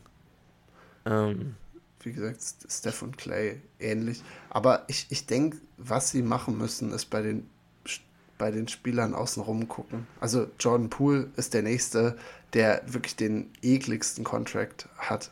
Also ich glaube auch Poole ist bei 31 nächstes Jahr, wenn ich mich jetzt nicht komplett irre. Unfassbar. Also wie gesagt, und du hast eigentlich mit Wiggins, du hast da eigentlich auch einen vierten Spieler, aber ich, ich, es ist zwar super schwer, das zu traden, allein wegen des Contracts, aber ich dachte mir eigentlich, dass irgendwie Kuminga, Poole, Moody, dass sie irgendwie mit dieser diesem Trio sich irgendwie Entscheidungen treffen müssen, ob sie nicht versuchen, den wegzu, allein wegen des Cap-Hits. Und die Warriors sind, glaube ich, über 200 Millionen in der Luxury Tax auch nächstes Jahr. Keine Ahnung, also ob das nicht genau jetzt auch ein Zeitpunkt wird zu sagen, okay, Pool müssen wir einfach ein bisschen von der, von, also Dead Money einfach irgendwie einstecken. Vor allem, weil sich gezeigt hat, wie gesagt, Kuminga konnte auf einmal in der Serie gegen die Lakers nicht mehr spielen, obwohl er eigentlich genau der Typ ist, wo ich sagen würde, weißt du, er ist relativ groß, athletisch, hätte irgendwas gegen LeBron gegensetzen können, wird nicht mehr gespielt. Jordan Poole unplayable. Äh, sie haben irgendwie Probleme gehabt, irgendwie in die Rotation reinzukommen. Und ich glaube, die Warriors brauchen andere Spieler um die drei außenrum. So, weißt du, schon Living, Livingston, Andre Dollar. Irgendwie. nachfragen, ob die Bock haben. Nochmal, genau, die mal wieder rekrutiert. Nein, aber so in die Richtung gehen. Also ich. Iggy ist noch da, oder? Wer ist noch da? Iggy ist da. Iggy? Aber. Aber ist nicht mehr Iggy. Und hat, also ja. er war auch, glaube ich, nur in Straßenklamotten da. Also ich habe ihn, ich ihn nur in seinen Outfits gesehen, aber nicht dem Jersey. Und ich glaube, also deswegen würde ich sagen, dass vielleicht bei den Warriors ein bisschen was außenrum passieren muss, weil sie einfach diesen Übergang von Dynasty Warriors zu halt junge Warriors nicht gut geschafft haben. Sie hatten drei Lottery Picks, Wiseman ist schon weg und Kuminga und Moody sehen nicht so aus, als hätten sie die gut integriert. Ähm, ja, aber also die Picks sind natürlich krass. Also Pool nochmal zum Contract, er verdient im nächsten Jahr 27,5, dann 29,6, dann 31,8 und dann 34 Millionen. Das ist zum Heulen. Ist es nicht für einen Spieler, der keine Defense spielt und auch ineffizient scored. Erinnert an Tobias Harris. Aber ich glaube auch da, also wie gesagt, so Moody und Kuminga, stell dir Franz Wagner für Kuminga, die alte Geschichte wieder vor. Wird schwer, glaube ich, auch, weil du es angesprochen hast mit den Picks und man hat ja auch für Wiseman, der zweite Pick war, nicht viel bekommen. Ähm, wenn man das jetzt vergleicht mit dem Value für eigentlich einen zweiten Pick. Ähm, und deswegen weiß ich nicht so richtig, ob das. Also ich glaube nicht, dass sie im nächsten Jahr in einer deutlich besseren Contention sind. Glaube ich ehrlich gesagt nicht. Ich meine, klar, sie hätten jetzt auch gegen die Lakers gewinnen können. Sie wären in den Conference Finals gewesen und wir hätten alle gesagt, oh, äh, ja, ist ja wieder okay. Aber ich glaube, es wird nicht besser. Und ich fand, die Serie gegen die Lakers hat auch gezeigt, sie hätten da nicht gewinnen können. Also die Lakers haben sie wirklich so krass irgendwie runtergespielt vom Feld, haben einfach gezeigt mit, mit ihrer Größe und ihrer Physis, mit AD vor allem, wie du eben gegen dieses, also die Warriors waren ja immer so das Team, was gesagt hat, hey, Big Men sind overrated und mit unserem Small Ball Lineup machen wir sie unspielbar. Und jetzt wurde ihnen halt das Gegenstück vorgezeigt, eben weil die nach Curry, Steph und Clay zu wenig irgendwie an Physis auch da war. Und wie gesagt, ich finde, sie haben mit Wiggins da wirklich einen krank guten vierten theoretisch noch im Bunde drin. Äh, aber bei allen anderen wäre ich mir nicht mehr sicher. Also ich glaube, also Kerr ist logischerweise auch sicher. Aber wie du sagst, ich sehe sie nächstes Jahr nicht besser sein Vor allem, weil die Lakers jetzt das erste Mal, das ist ja das erste Mal, dass wir die drei in der Kombination haben verlieren sehen. Äh, und ich glaube, das könnte ein Blueprint sein, weil auch sie gehen in sieben Spielen gegen, gegen Sacramento durch, aber auch nur, weil Sacramento auch nur Small Ball gespielt hat. Also hätte, hätte Sabonis mehr Physis in sich drin, dann wäre das wäre die Serie auch, glaube ich, deutlich Richtung Sacramento geschwungen. Also das hat sich ich einfach. Auch. Dynasty is over. Ja, oder müsste angepasst werden. Ich weiß jetzt nicht, ob Dynasty over oder was auch immer. Vielleicht nochmal so ein Kevin Durant vielleicht. Ja, KD, ähm, Wembenyama. Vielleicht traden sie ja mit den Spurs. Ich glaube, selbst mit Wemby würden sie nächstes Jahr nicht Champion werden. Also. Bezweifle ich, bezweifle ich stark, weil sie echt noch viele Lücken haben. Aber sie haben halt auch einen starken Kern, der aber auch deutlich älter wird. Also Clay ist nicht mehr Clay. Curry ist immer noch Curry. Curry ist besser. Ich glaube, Curry wird besser. Nach wie vor. Ich, das fand ich jetzt, so ich wie glaub, er in den Playoffs gespielt hat, war, oder auch letztes Jahr, war sein Peak. Ja, das könnte man eventuell, ja, das könnte man auf jeden Fall sagen. Aber er war ja da, also man muss sagen, er hatte jetzt über Jahre schon super Leistung. Also er spielt ja wirklich seit Jahren dann auf diesem Top 5 Player Niveau. Muss man einfach sagen. Also er ist ja jetzt nicht in den Jahren mit KD deutlich schlechter gewesen. Er hatte nur noch KD auch noch neben sich. Ähm, jetzt musste er halt wieder mehr machen und dann kam das halt wieder ein bisschen mehr durch. Äh, dass er halt einfach ja, ein überragender Spieler ist. Okay. Also Warriors machen wir nicht so viel. Äh, bei den Suns vielleicht noch ganz kurz, bevor wir Eastern Conference äh, und Western Conference Finals uns anschauen. Äh, und ich finde, wir liegen auch gut in der Zeit, muss ich sagen. Ich gucke gerade mal auf die Uhr. Stunde, wir sind gut dabei. Ähm, ja, Suns, Monty Williams ist jetzt auch weg, haben wir auch schon gesagt. Äh, und ich weiß gar nicht, ich fand, wir haben, als wir das letzte Mal geredet haben, lagen sie, glaube ich, 2-0 hinten und wir waren uns beide schon relativ sicher, was da jetzt weitergehen wird. Äh, aber vielleicht bei den Suns, ähm, Chris Paul halten oder nicht? Ich stelle dir jetzt einfach ein paar Fragen. Okay, weg. Aber das. Die Andre Ayton halten oder nicht? Halten. Okay. Ähm, Booker Durant ist, glaube ich, klar. Nee, ich würde Chris Paul auch noch halten. Aber ich sag mal erstmal weg. Ich sag erstmal weg. Also Chris Paul traden ähm, zu irgendeinem Team vielleicht für irgendeinen Restwert. Es äh, wird kein Trade werden. Ich erzähle dir gleich, wie es passieren wird. okay, und der ganze Rest des Teams, was, was fehlt ihnen? Was, wo, wofür würden sie Spieler. Gehen? Was? Spieler. Spieler, ja. Aber welche, also wenn wir jetzt noch weiter reingehen wollen würden, ähm, was für Spieler, wo, wo würdest du hingehen? Campaign? Also, ne? Einen Point Guard. Point Guard wäre nicht schlecht. Ein, Point Guard wäre wirklich nicht schlecht. Einen Shooting Guard, ähm, einen Small Forward, einen Power Forward und einen Center als Backup. Also überall Backups und bei Point Guard sogar noch ein Starter. De Denke ich das auch. Das wäre so. Also sie können eigentlich auf der Bank, sie können jeden Spieler der gut ist, gebrauchen. Ich, ich hätte auch fast gesagt, ich, ich könnte mir fast vorstellen, dass es so ein Brooklyn Nets-Szenario von vor zwei Jahren ist oder auch die 76ers. Holt, also Bank fast einmal komplett auswechseln, weil ich glaube, die einzigen, die safe gesigned sind, sind halt sind Durant Booker und dann aber Campaign. Ich glaube aber, also auch in die Richtung ist, glaube ich, so, das oder Landry Shamet vielleicht auch noch. Das sind alles Spieler, die du, glaube ich, auswechseln kannst, theoretisch. Äh, und ja, es, es, hat sich ja gegen die Nuggets gezeigt, du brauchst einfach auch mehr Creation außerhalb von, von Booker und ähm, Durant. Halt nicht mal einen, der viel macht, aber jemanden, der vielleicht einen Point Guard, der das Tempo ein bisschen mitgehen kann, mitbestimmen kann. Ich fand, Chris Paul hat zu viel Tempo rausgenommen an einigen Stellen. Und wie gesagt, der Andre Ayton ist, glaube ich, eine nicht endende Debatte. Aber du wolltest uns jetzt sagen, was bei den Suns genau passiert? Also nicht nur bei den Suns. Bitte. Also, es ging schon, was heißt ein Gerücht? Dwight Howard rekrutiert. Ja. Dwight Howard, ehemaliger Defensive Player of the Year, MVP-Kandidat, Alltimer, Hall of Famer, spielt in Taiwan. Keine der besseren ähm, Basketballligen der Welt, aber eine Basketballliga. Und äh, er rekrutet jetzt auch fleißig andere Spieler.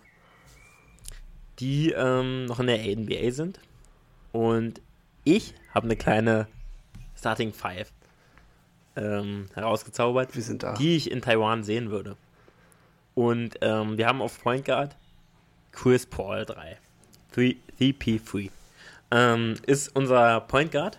Dwight bleibt natürlich auf 5 gesetzt. Klar. Was denn, wenn man Primes sehen würde, natürlich ein krankes Duo gewesen wäre.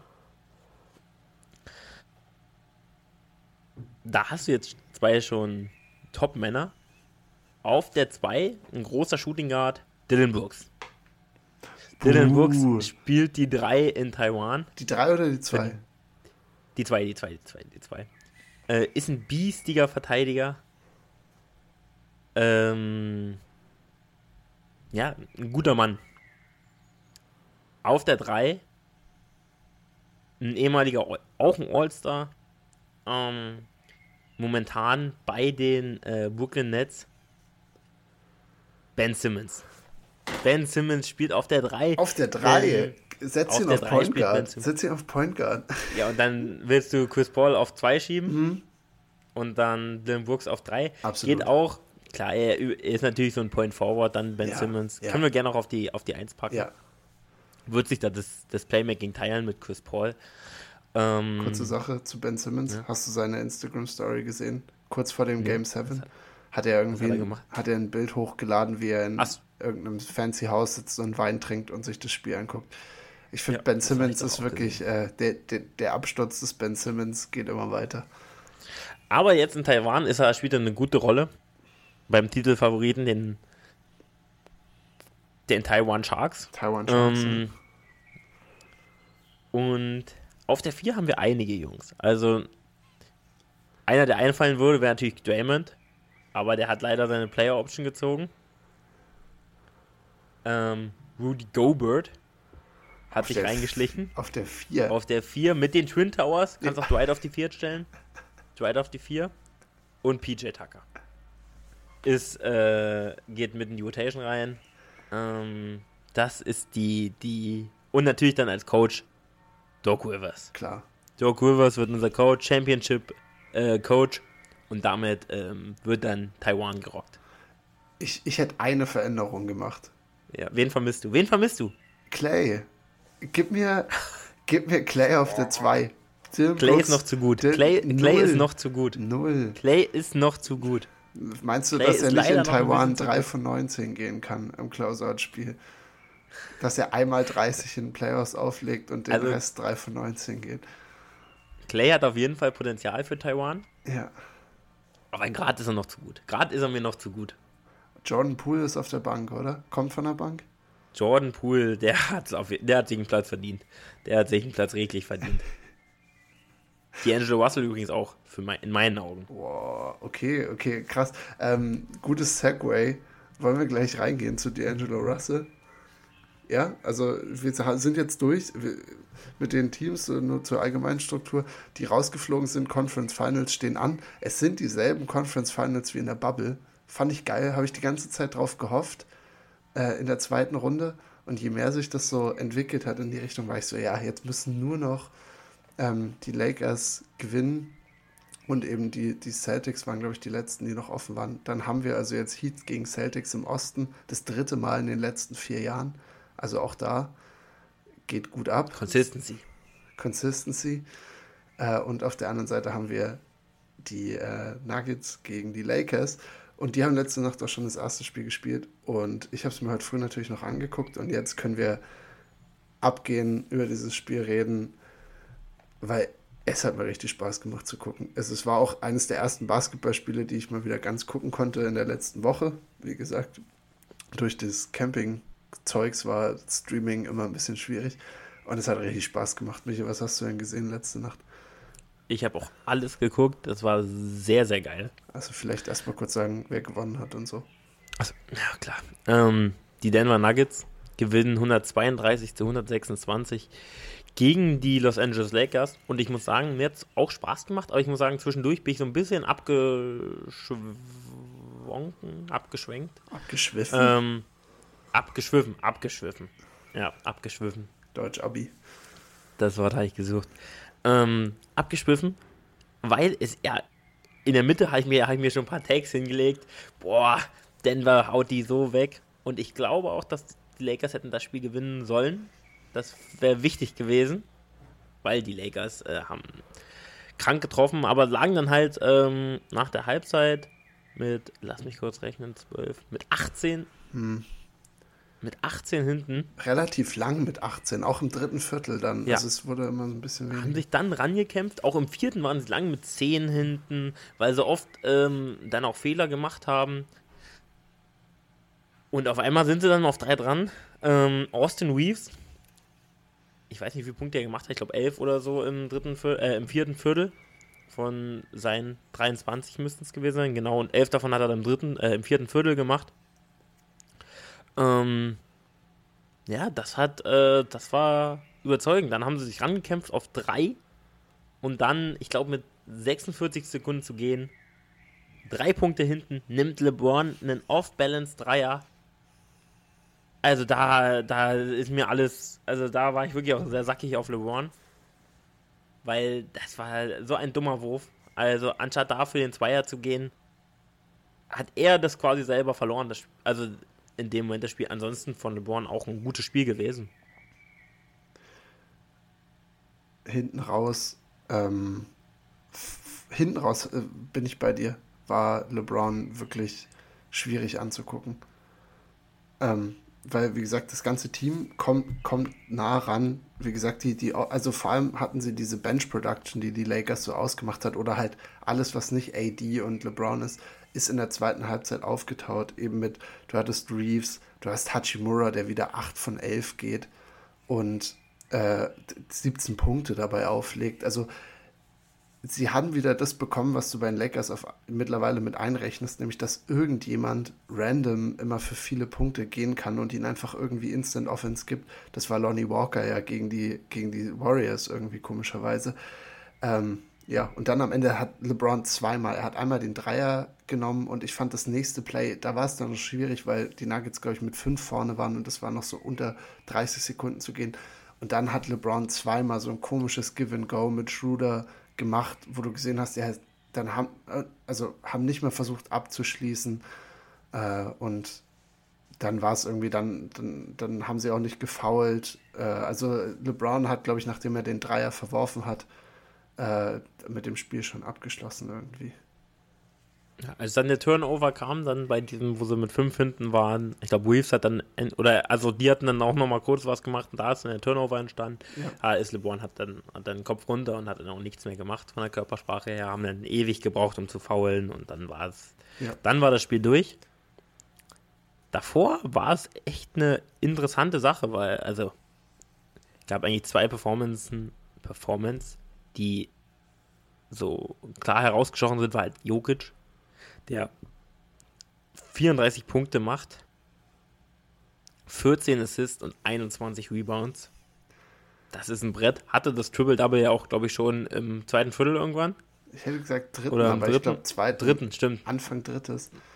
Ja, genau. Und, äh, nee, war, genau drittes. Und dann Anthony Davis mit 40 Punkten, auch 10 Rebounds, 2 Blocks, 3 Assists, 3 Steals mit sehr guten Feldwurfquoten. 11 aus 11 ähm, Freiwürfen, 14 aus 23 Field Goal und 3 äh, oder 1 von 1 Dreiern. Das war stark. Also, das, was Jokic hatte, glaube ich, im ersten Viertel nach 8 Minuten Spielzeit oder so 11 Rebounds. Und ich war so, ja, nee, genau. gut, gute Nacht. Und auch ein paar Punkte schon, aber war schon zweistellig in Punkten. Und dann war ich so, okay, jetzt, jetzt könnte es jetzt echt schwierig werden. Hast du dir also ich, ich war relativ heiß auf dieses Matchup, was die Lakers mit Jokic machen. Ähm, hast, also ich weiß nicht, wie, wie genau du drauf geguckt hast, aber ich fand es auch echt faszinierend, weil du hattest ja den, also Anthony Davis hat, glaube ich, Jokic einmal geblockt, ähm, als er da versucht hat, zu seinem Hookshot zu gehen und ich dachte mir, wow, wenn AD wirklich gesetzt ist in der Verteidigung, kann er Jokic das Leben schwer machen. Aber Jokic zwei Possessions hintereinander danach habe ich Jokic danken sehen. Ich habe es nicht mehr gefasst.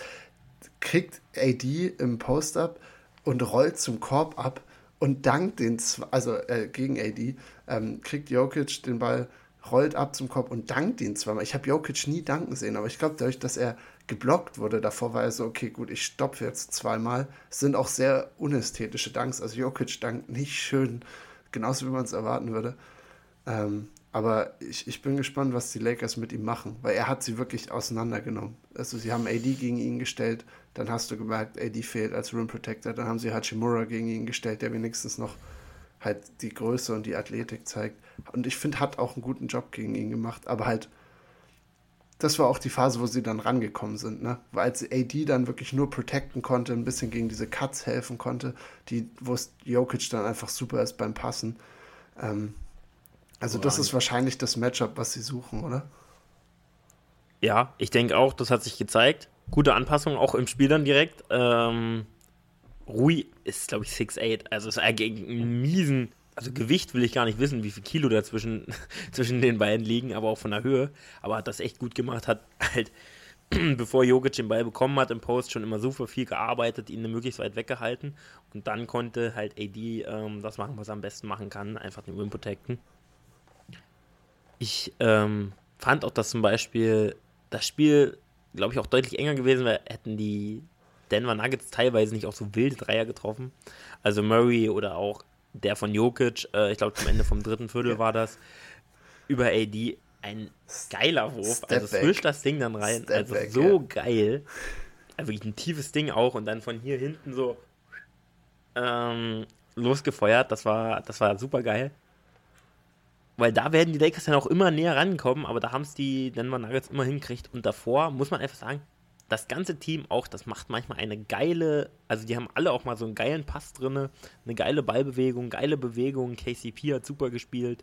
Ähm, ja, da war, da war einfach viel dabei, fand ich, was richtig, richtig äh, gut war. Klar, mit Jokic hast du immer einen guten Passer, aber auch die anderen im Team, die, die haben das gut dann mal den Ball bewegt. Also das ist halt der Riesenunterschied. Bei den Lakers hast du halt einen D'Angelo Russell, der finde ich wirklich brutal schlecht gespielt hat. Hat auch nur 26 Minuten gekriegt, aber ich. Der nimmt sich mal so eine Possession raus, wo er so ein, wo kein anderer den Ball hat und er so einen langen Fadeaway nimmt. Äh, ja. Wo ich mich frage, was geht in deinem Kopf ab? Und defensiv. Also, da, da schaudert es einen. Was der defensiv macht, ist, der ist, ich finde wirklich, der gehört auch, komm, der kommt noch mit nach Taiwan. Also der kommt auf jeden Fall noch. Aber nicht mal da darf er starten. Also ich äh, bin wirklich kein großer Fan von ihm. Ich auch nicht, aber er wird auch in der Serie, glaube ich, zwei Spiele haben, wo er irgendwie 8 von 13 für über 20 geht und einfach scored ohne Ende. Ähm, weil die, die du sagst, diese Heat-Check, Stepback-Zweier, wenn er die trifft, dann weißt du, okay, jetzt könnte es gruselig werden, weil dann trifft er komische Off-Balance-Shots, alles. Er geht an die Linie, dann trifft er seine Dreier. Ähm, also ist bei ihm halt Hit or Miss irgendwie. Ähm, Reeves beeindruckt mich nach wie vor auch immer wieder. Ich dachte am Ende fast aber, wenn die Nuggets das jetzt weggeben, weil dann hatten sie diesen Foul Trouble, weil sie hatten, glaube ich, MPJ und Murray mit fünf, Jokic hatte dann vier. Ich, und wenn LeBron den Dreier trifft, ich glaube, hätten sie das Spiel 1 verloren, das wäre auch das erste Spiel, was die Nuggets zu Hause verlieren diese ähm, Saison, also in den Playoffs dieses Jahr.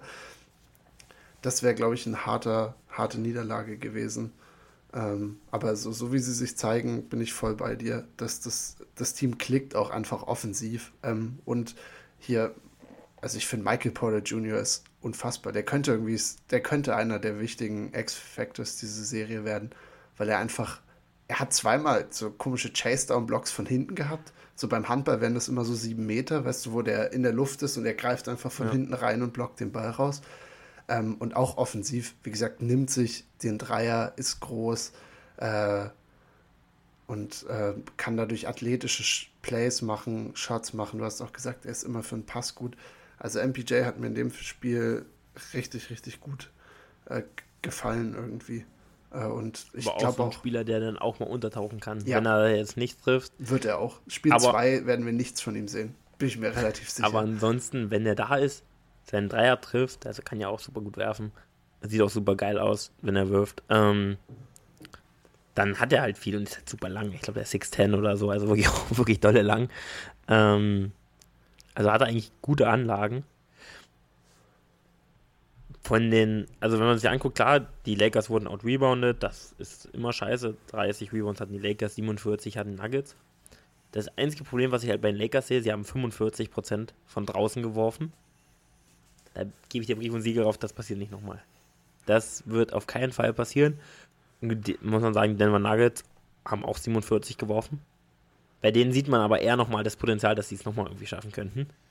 Ähm, sind auch einfach das bessere Team. Und ich lege mich fest, die Denver Nuggets kommen weiter. Ich denke auch. In die Finals. Vor allem, weil. Wie das Spiel hier wäre nochmal so ein Point gewesen. Du klaust ein Spiel aus Denver, du kannst dann vielleicht verteidigen, dann sind schon vier Spiele um, 2-2, so. Aber ich kann, also.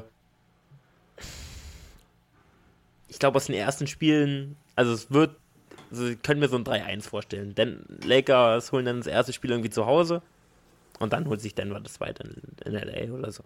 Plus, Anthony Davis hatte sein überragendes Spiel. Also du wirst keine 40-Punkte-Spiele von AD in jedem Spiel kriegen, aber das, was Jokic liefert, kannst du fast davon, also nicht in dem Ausmaß, aber dass Jokic trotzdem wieder Triple-Double auflegen kann mit 20 plus Punkten, ist sehr wahrscheinlich.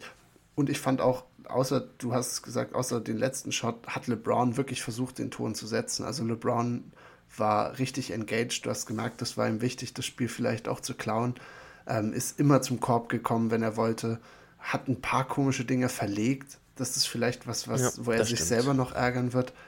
Aber sonst war es wie in Spiel 6 relativ dumm, also nicht so dominant wie in Spiel 6 gegen die Warriors, aber ein sehr relativ dominantes LeBron-Game. Ähm, deswegen, ich, ich sehe aber, ich sehe auch die Nuggets, aber insgesamt vorne. Aber wahrscheinlich hätte ich jetzt gesagt in 6 oder 7. Also ich könnte mir vorstellen, dass das dass Denver einfach alles wieder daheim gewinnt. Ja, also ich, das kann ich mir auch gut vorstellen. Es kann natürlich auch sein, dass es dann irgendwie die, also ich glaube, ja, die sind zu Hause einfach auch verdammt stark und die Denver Nuggets sind auch einfach das deutlich bessere Team. Also das ist nun mal ein Fakt. Auch so ein Bruce Brown. Super krass. Ich dachte am Anfang, Supermann. was die lange so weit vorgebracht hat, war diese Pace, die sie gespielt haben. Bruce Brown hat, glaube ich, weiß ich nicht, 10, 10 Fast Break Points gehabt. Ist sofort, die Lakers sind gar nicht hinterhergekommen, weil die Nuggets haben die Rebounds gegrabt, offensiv und defensiv. Und wenn sie defensiv gegrabt haben, ist Bruce Brown losgeflogen, hat mit Contact gefinisht, and one, ist in Boah, LeBrons Gesicht gegangen. Danks auch, wirklich geil. Gedankt, also. also und, und Jeff Green, die ist heute kein Poster, aber immer ein solider Mensch, solider Mann. Ähm, Schöner Dreier genommen aus der Ecke. War einer der, war der Dagger. War der Dagger. Also einer der wichtigsten Würfe, die Jeff Green da genommen hat. Muss man sagen. Und getroffen. Ähm, hast du noch was? Wir haben unsere Picks schon gesagt. Äh, also werden wahrscheinlich die Lakers gewinnen, wenn wir beide hier praisen, dass die Nuggets das machen. Sehr, also sehr wahrscheinlich. Sehr wahrscheinlich. Ähm, äh, sonst können wir noch ganz schnell die letzte Serie machen äh, und ja. dann haben wir es auch gut gemacht für heute, finde ich. Äh, Eastern Conference Finals erstmal, wir fangen einfach, machen wir andersrum. Was ist dein Pick? Wir hauen mal einfach aus dem Kalten raus. Äh, es spielen natürlich, wie gesagt, die Heat gegen die Celtics. Was passiert? Boston gewinnt. Ich denke auch, ich würde mich wirklich. Also, die Heat haben jetzt klar die Bucks besiegt, danach ein Nix-Team, was sie auch besiegen mussten.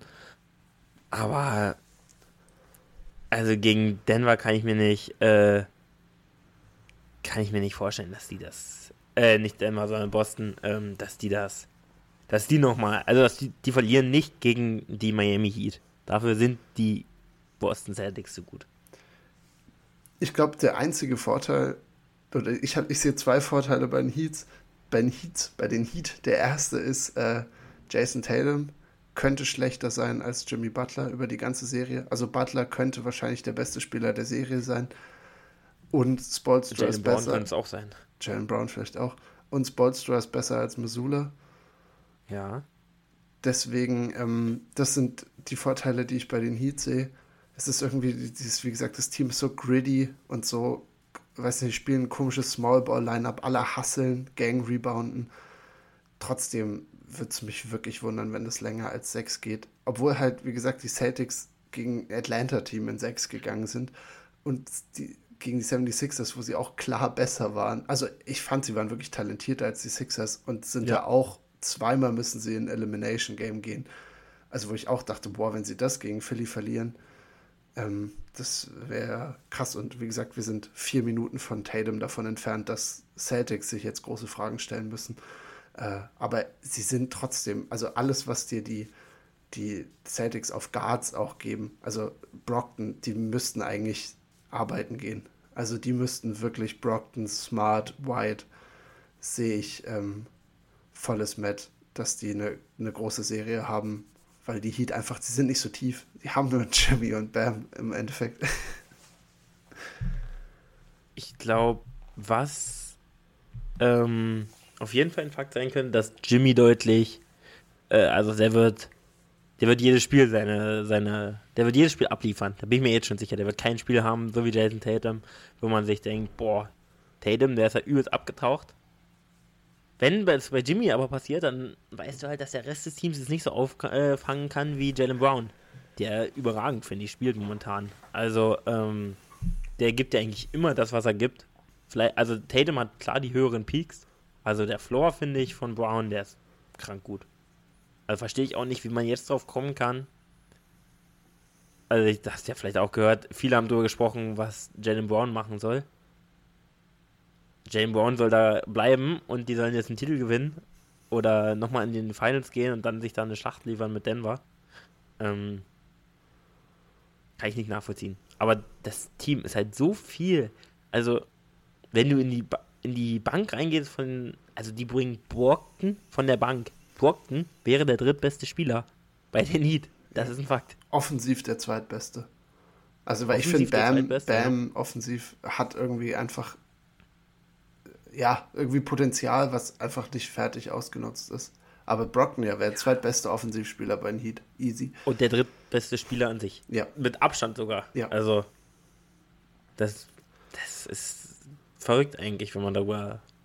Auch Derrick White, der würde ja wirklich Minuten spielen. Also, der würde, der würde starten bei den Heat. Und das ist.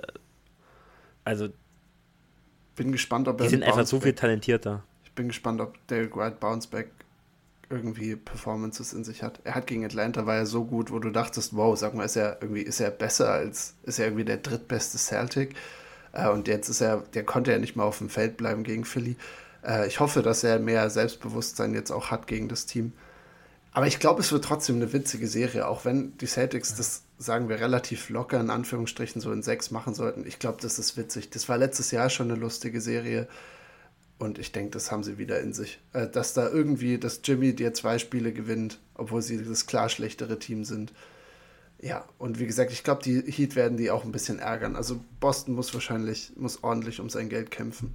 Die müssen hart arbeiten dafür. Ja. Aber eigentlich sind sie dann so viel besser, dass es auch defensiv, also klar, die Bugs, aber die, die Celtics sind ja so variabel, wirklich. Ähm, wen die da auch dann gegen Jimmy? Die haben eigentlich super Verteidiger auch gegen Jimmy, gegen Bam eigentlich kann er gar nichts anbrennen.